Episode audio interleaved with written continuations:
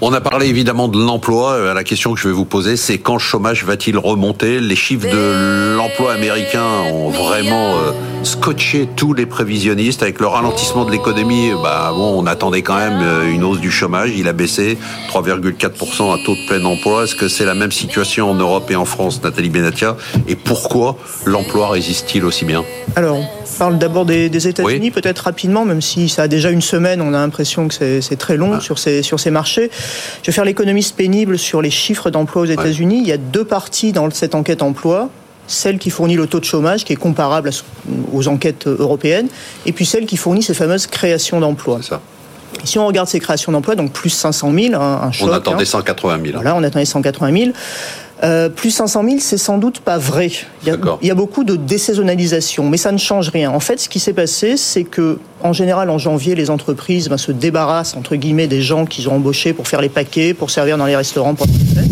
Là, ils ne l'ont pas fait. Pourquoi ?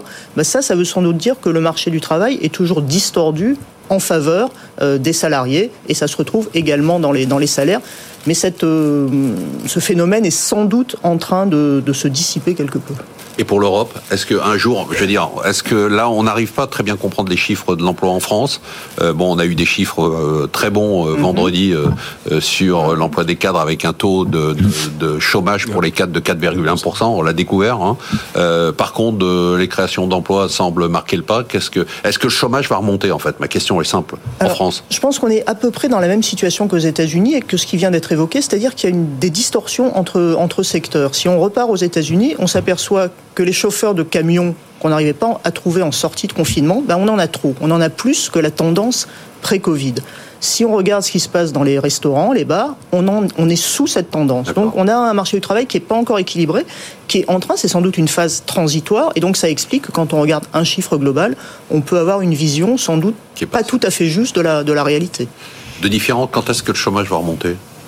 Alors, ça va renvoyer bah, à votre question initiale, justement, un peu sur les euh, comment est-ce que nos représentations ont pu changer et les et en, en fait les paramètres ont quand même radicalement changé. Pendant très longtemps, en fait, euh, l'idée c'était allez, il faut un point de croissance du P I B pour créer de l'emploi et il faut euh, un virgule cinq point de croissance du P I B pour voir diminuer le chômage. Bah, ces paramètres-là, c'est plus le cas.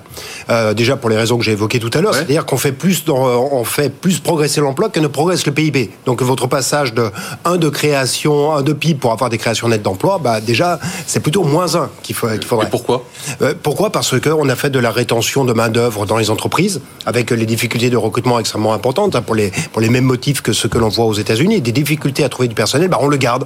Quand il y a un retournement, bah j'essaye de le garder le plus longtemps. Il y a eu aussi peut-être l'ombre portée de ce que l'on a choisi de faire, à savoir protéger toutes les entreprises. Ce qui est quand même assez spectaculaire dans cette période, c'est que vous n'avez pas eu de réallocation de l'emploi en dehors des entreprises qui disparaissent, parce qu'il y a eu très peu d'entreprises qui ont disparu. Ouais. Et donc vous avez, vous avez des entreprises... En fait, on a baissé la productivité générale, parce que les entreprises qui ne disparaissent pas, bah, ça vous fait un effet de productivité qui vous tire l'ensemble vers, vers, vers le bas. Donc euh, la productivité, c'est l'écart P I B, P I B emploi. Hein.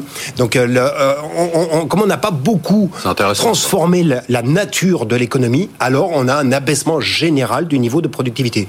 Bon, et puis en plus, ajoutons à cela le fait qu'on a fait des dispositifs, en particulier en France, au travers des alternants.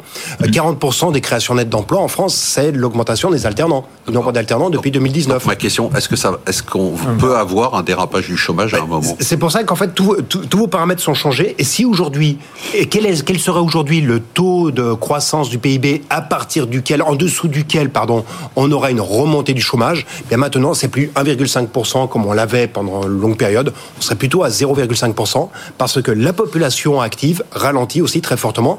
La population en âge de travailler, elle se contracte en France. Donc en pas Europe. D'inquiétude pour l'instant. Pas d'inquiétude sur la remontée du chômage, ça ne veut pas dire que l'emploi va, ne va pas reculer, hein, le, parce qu'on est en surplomb sur l'emploi. Donc à un moment, l'emploi reculera. William Higgins, euh, un oui, du gros... Il faut quand même Pardon. dire aussi que la Allez-y. réforme du droit de licenciement oui. a rassuré énormément les chefs d'entreprise et que c'est probablement une des raisons pour lesquelles l'emploi en France marche très bien. Il faut quand même dire que Macron a fait un bon travail. D'accord. Et est-ce qu'aujourd'hui, euh, les entreprises nous disaient euh, l'année dernière qu'elles avaient vraiment des grosses tensions en matière de recrutement ? C'est en train de se résorber ? euh, Toujours. Non, Toujours. Mais, euh, à la limite, euh, ça n'a pas du tout changé. Ça n'a pas du tout changé. Ça veut dire C'est-à-dire qu'on a encore du potentiel pour des embauches dans les mois qui viennent avec des offres non pourvues qui sont toujours oui, très nombreuses. Oui, en plus dans des zones, notamment du côté de Perpignan, on se dit qu'il n'y a pas énormément d'entreprises et les gens qui travaillent là-bas dans des conditions relativement favorables. Donc vous lancez alors... un appel pour les gens qui veulent s'installer à Perpignan. Euh, Alain Pideau, moi je pense qu'il y a aussi un élément en France qui explique aussi cette euh, demande d'emploi, c'est beaucoup de T P E P M E ont énormément de mal à recruter.